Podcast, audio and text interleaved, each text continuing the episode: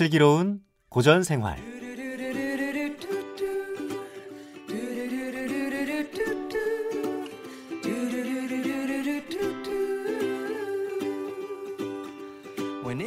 슬기로운 고전 생활 세계 인문학 연구원 전근용 교수와 함께합니다. 어서 오십시오. 네, 반갑습니다. 네. 자, 오늘 살펴볼 얘기는 어느 시대인가요? 네, 춘추 시대에 이어서 전국 시대를 공부해 보도록 하겠습니다. 네. 전국 시대.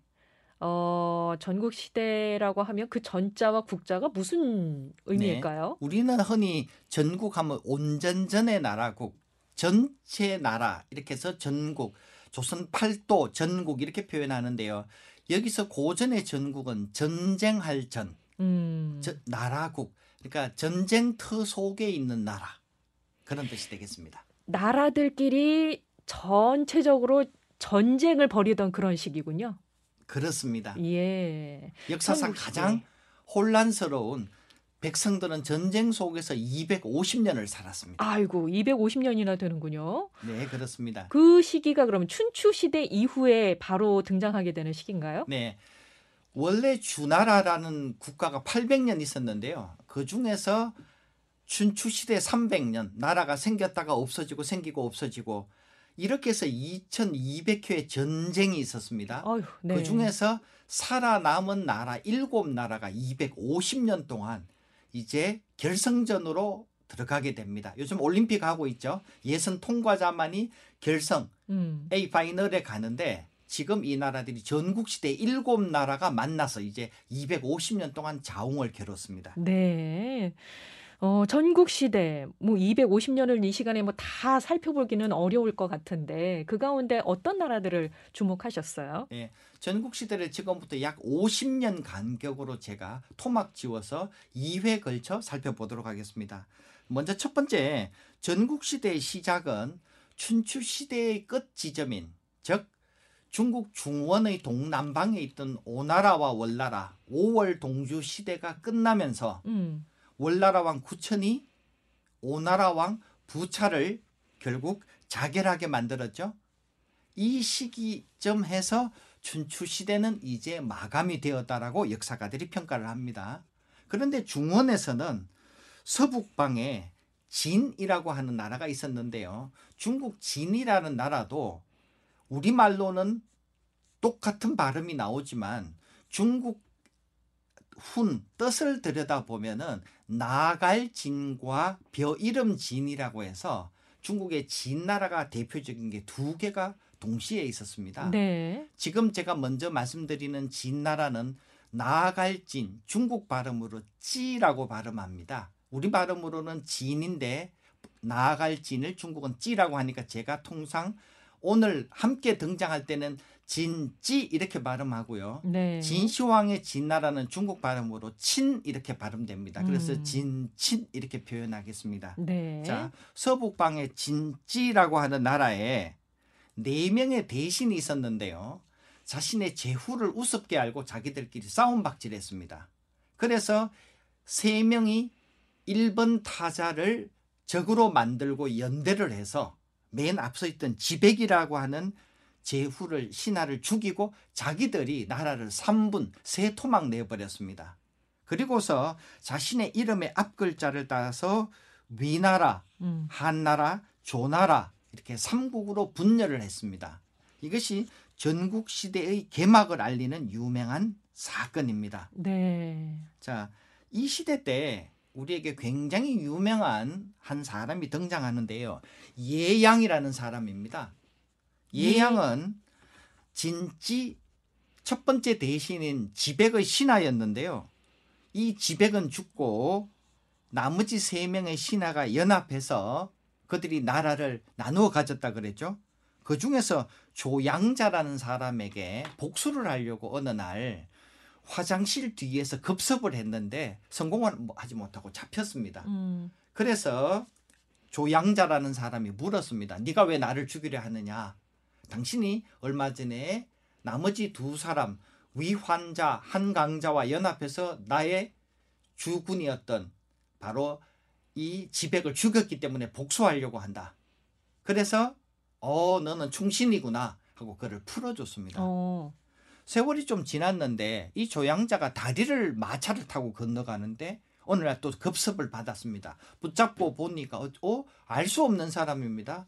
얼굴은 문둥이처럼 돼 있고 목소리는 숯을 많이 먹어서 발음이 안 나오는 이상한 사람입니다. 그래서 조사를 시켜 보니까 이 사람이 누구냐? 화장실에 나를 덮쳤던 바로 그 예양입니다. 네.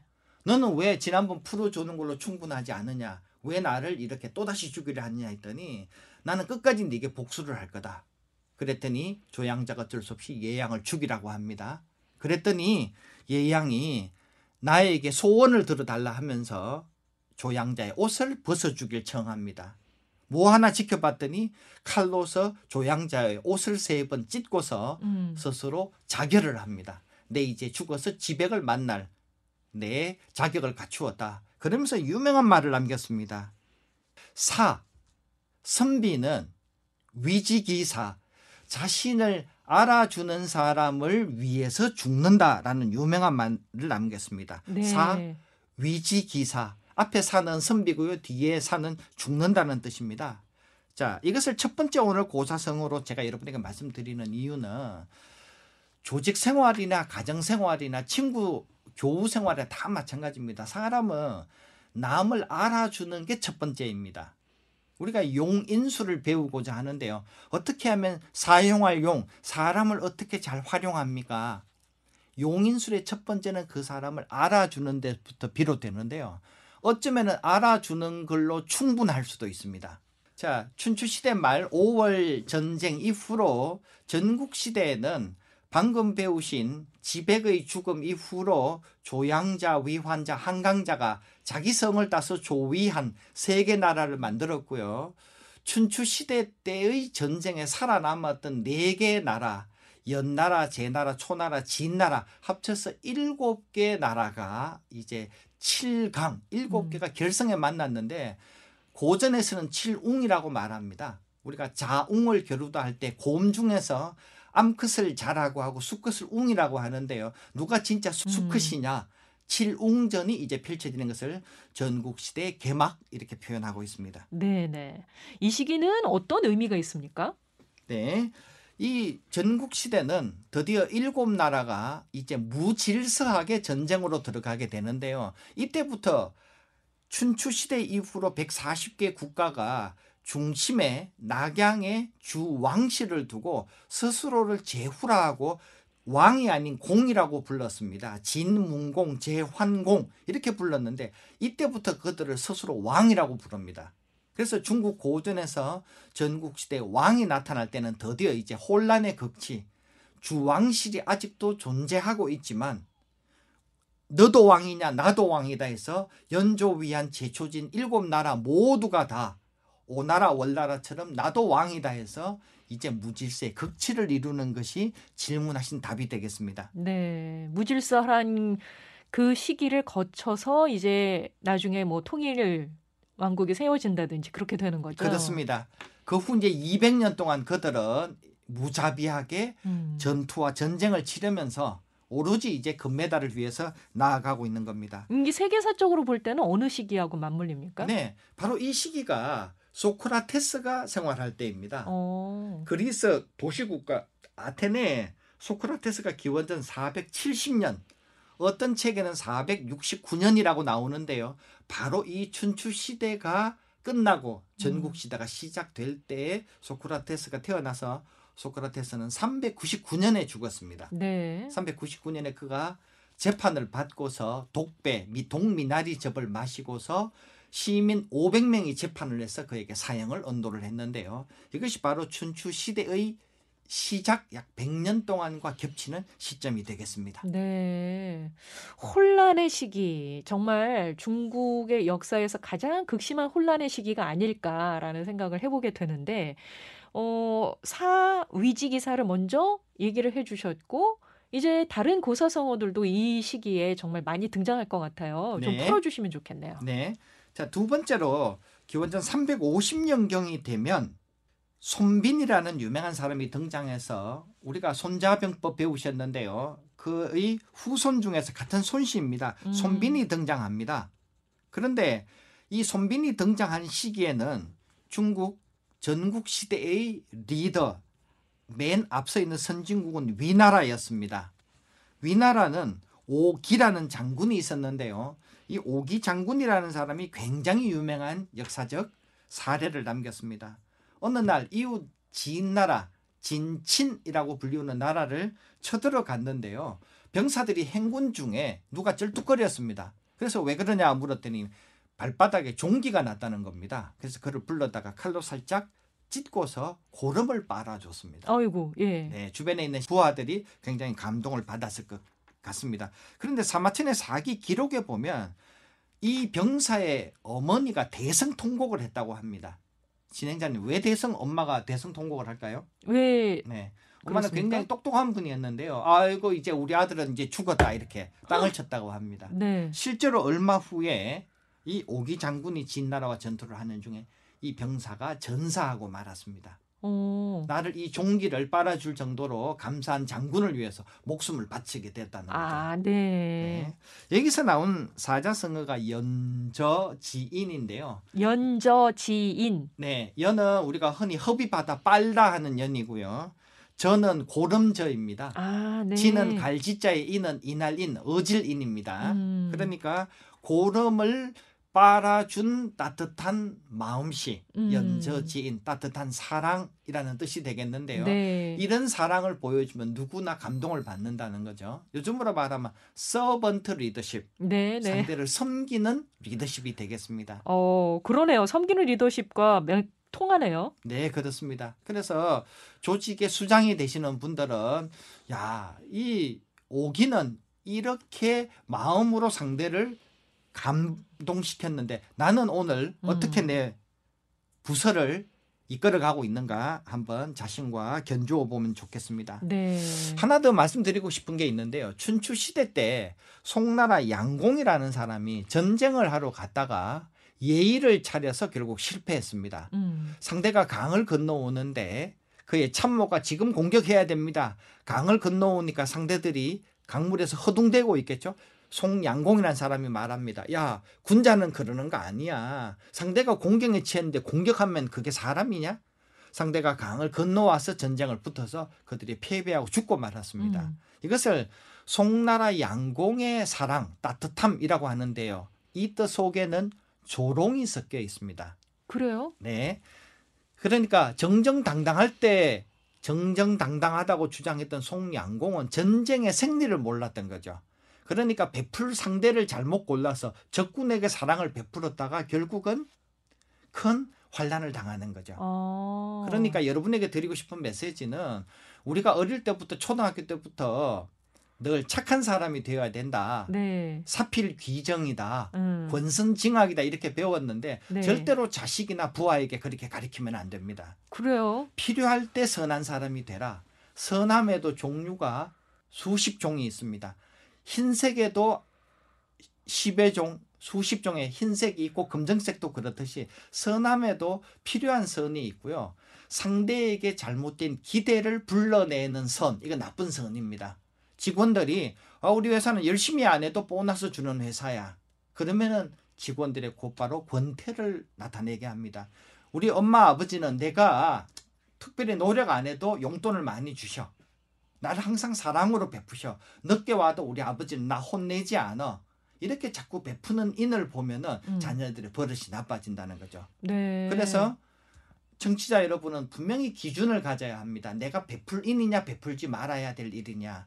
때로는 감동을 주는 인을 실천해야 되지만 때로는 쉬운 인이라도 작은 인이라도 절대로 상대에게 베풀지 말아야 한다라는 것. 그 음. 기준을 여러분들이 한 번 더 생각해 보십사 하는 측면에서 고사성어 연저 지인과 송량지인을 소개드렸습니다. 어, 그냥 무조건적인 연저 지인이 아니군요. 네 그렇습니다. 뭐 정말 고름을 빨아줄 정도로 부하를 사랑하고 그 섬기는 리더십을 보여주면 정말 감동해서 모든 게 다 잘 풀릴 것 같은데 그게 꼭 그렇지만은 않을 수 있다라는 얘기를 지금 해주시는 거예요. 네, 그렇습니다. 그러니까 사람이 좋아야 될 때 좋아야 되고요. 사람이 좀 모질 때는 좀 모질어야 된다는 거죠. 음. 모진 게 결국 나쁘지 않다라는 건 언제 기회 있으면은 제가 또 악에 대해서도 기준을 한번 말씀드릴 텐데요. 선에 대해서 여러분들이 상대가 베풀어서 충분할 때도 있지만은 잘못 베풀면은 독이 된다는 겁니다. 자, 말씀드린 김에 하나 더 말씀드리자면 공자가 전쟁에 나아가서 어느 날 병사가 세 번 도망을 갔다가 잡혀왔습니다. 붙잡고 물었습니다. 공자에게 재판을 청했더니 공자가 너 왜 도망가냐? 네, 집에는 70 먹은 노모가 있는데 내가 죽으면 어머니도 굶어 죽습니다. 그래서 어머니를 위해서 꼭 살아야 나야 합니다. 와, 너는 정말 훌륭한 효자다. 그래서 그 사람을 오히려 계급을 올려줬습니다. 그 후에 노나라 군사들은 전부 다 전쟁에서 분리하면 도망만 간답니다. 네. 왜? 나도 효자처럼 핑계대고 상 받고 싶었다는 거죠. 그러니까 공자가 베풀었던 인이 잘못 적용이 되었다는 거죠.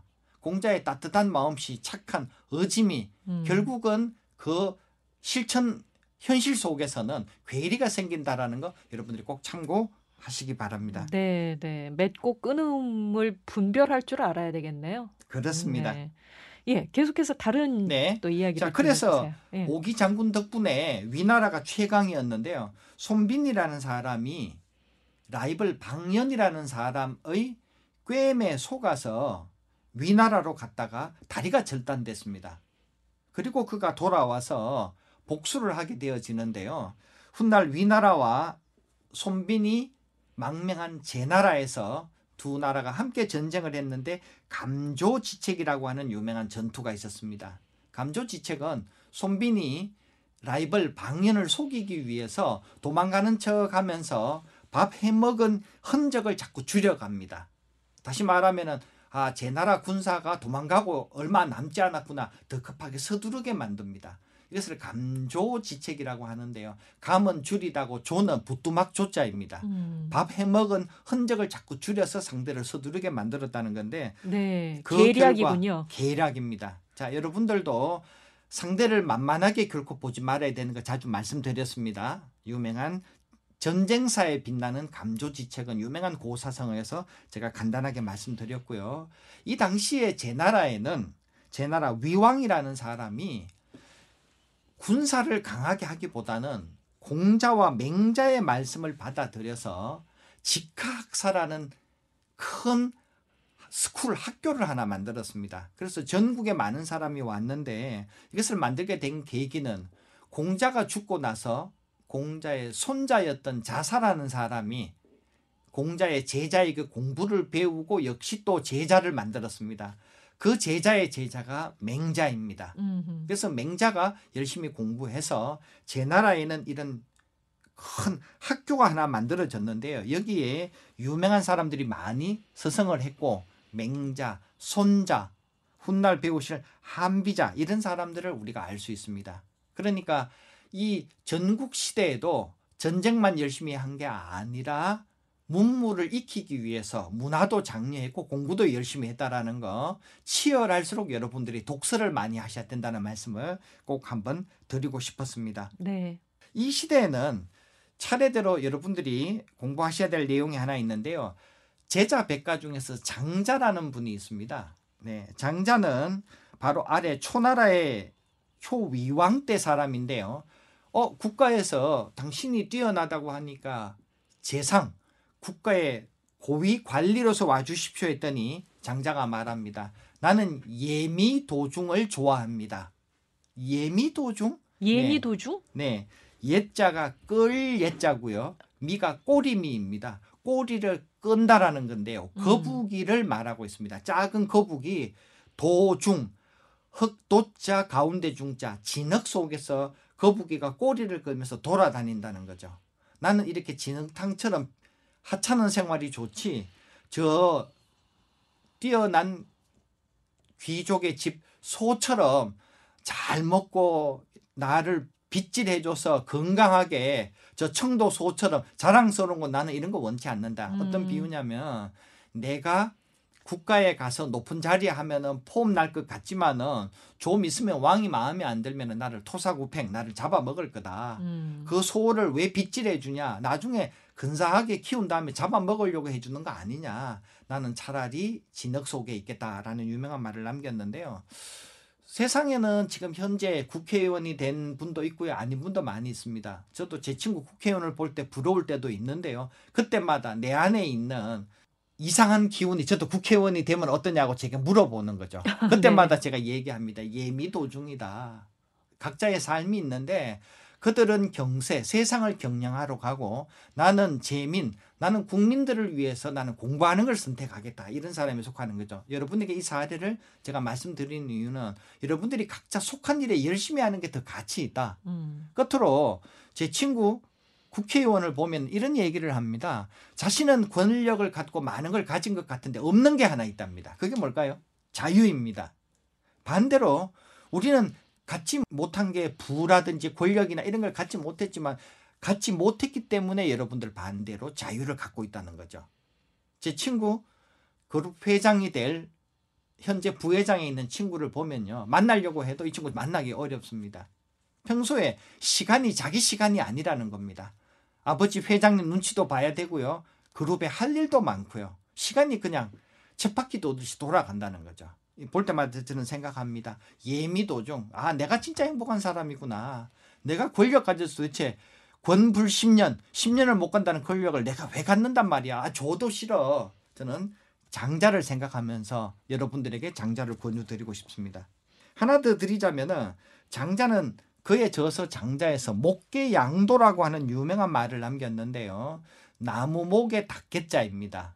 양은 길을 양자, 도는 이를 도자입니다. 닭을 길러서 나무 닭의 그 수준까지 가다라는 뜻인데요. 장자라는 책에 보면 아주 유명한 스토리 중에 이게 첫 번째로 꼽히는 고사성어입니다. 닭싸움을 좋아하는 선왕이라는 분이 닭싸움을 훈련시키는 조련사. 요즘 우리가 애완동물 천만 시대죠. 그래서 집안에 개를 키우면 개를 어디 훈련을 시켰다가 다시 받는 경우가 있죠.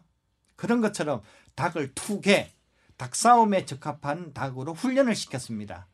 그런데 위성자라는 사람에게 맡겼더니 어 얼마 후에 오십시오 해서 왕이 찾으러 갔습니다. 그랬더니 열흘 후에 아 아직 닭 훈련이 덜 됐습니다. 아니 닭 봐봐 팍 기틀을 세우면서 옆에 닭한테 야 덤벼 이렇게 하는데 훈련이 잘 됐는데 왜 그랬더니 아닙니다. 닭이 이렇게 아무 닭에게나 싸우려고 하면 이거는 고수가 아닙니다. 그럼 어떻게 열흘 후에 다시 오십시오.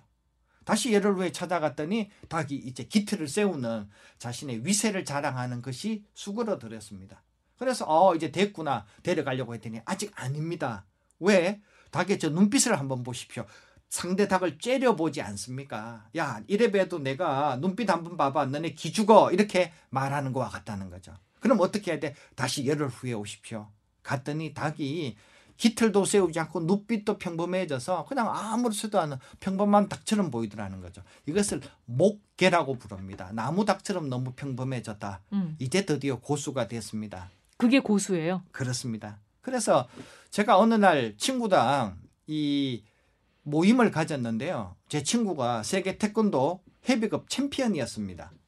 그런데 뭣도 모르고 옆에서 좀 이렇게 머리? 스포츠 머리 한 사람들이 좀 시비를 거는 거예요. 어. 괜히 힘 자랑하고 싶어 하는 것 같았습니다. 근데 이 친구가 참는데 끝까지 참았습니다. 그래서 제가 끝나고 나서 너무나 당연하지만 물어봤습니다. 아, 한 번쯤은 내가 본때를 야 밖에 나가자 할 것 같은데 왜 그렇게 하지 않냐 했더니 사람 잘못 치면 사람 죽는다는 겁니다. 음. 자기는 선수인데 상대가 선수가 아닌 사람과 다투는 것은 굉장히 위험하다고 합니다. 진정한 고수네요. 네. 우리가 많은 책에서 손자병법이나 병법서에서 그런 얘기가 나오고 있는데요. 고수는 칼날을 보이지 않는다. 라는 유명한 글이 있습니다. 고수는 잘 보이지 않는 거죠. 그래서 지난번에 공자에서 남이 나를 알아주지 않고 화내지 않으면 군자라고 했는데요.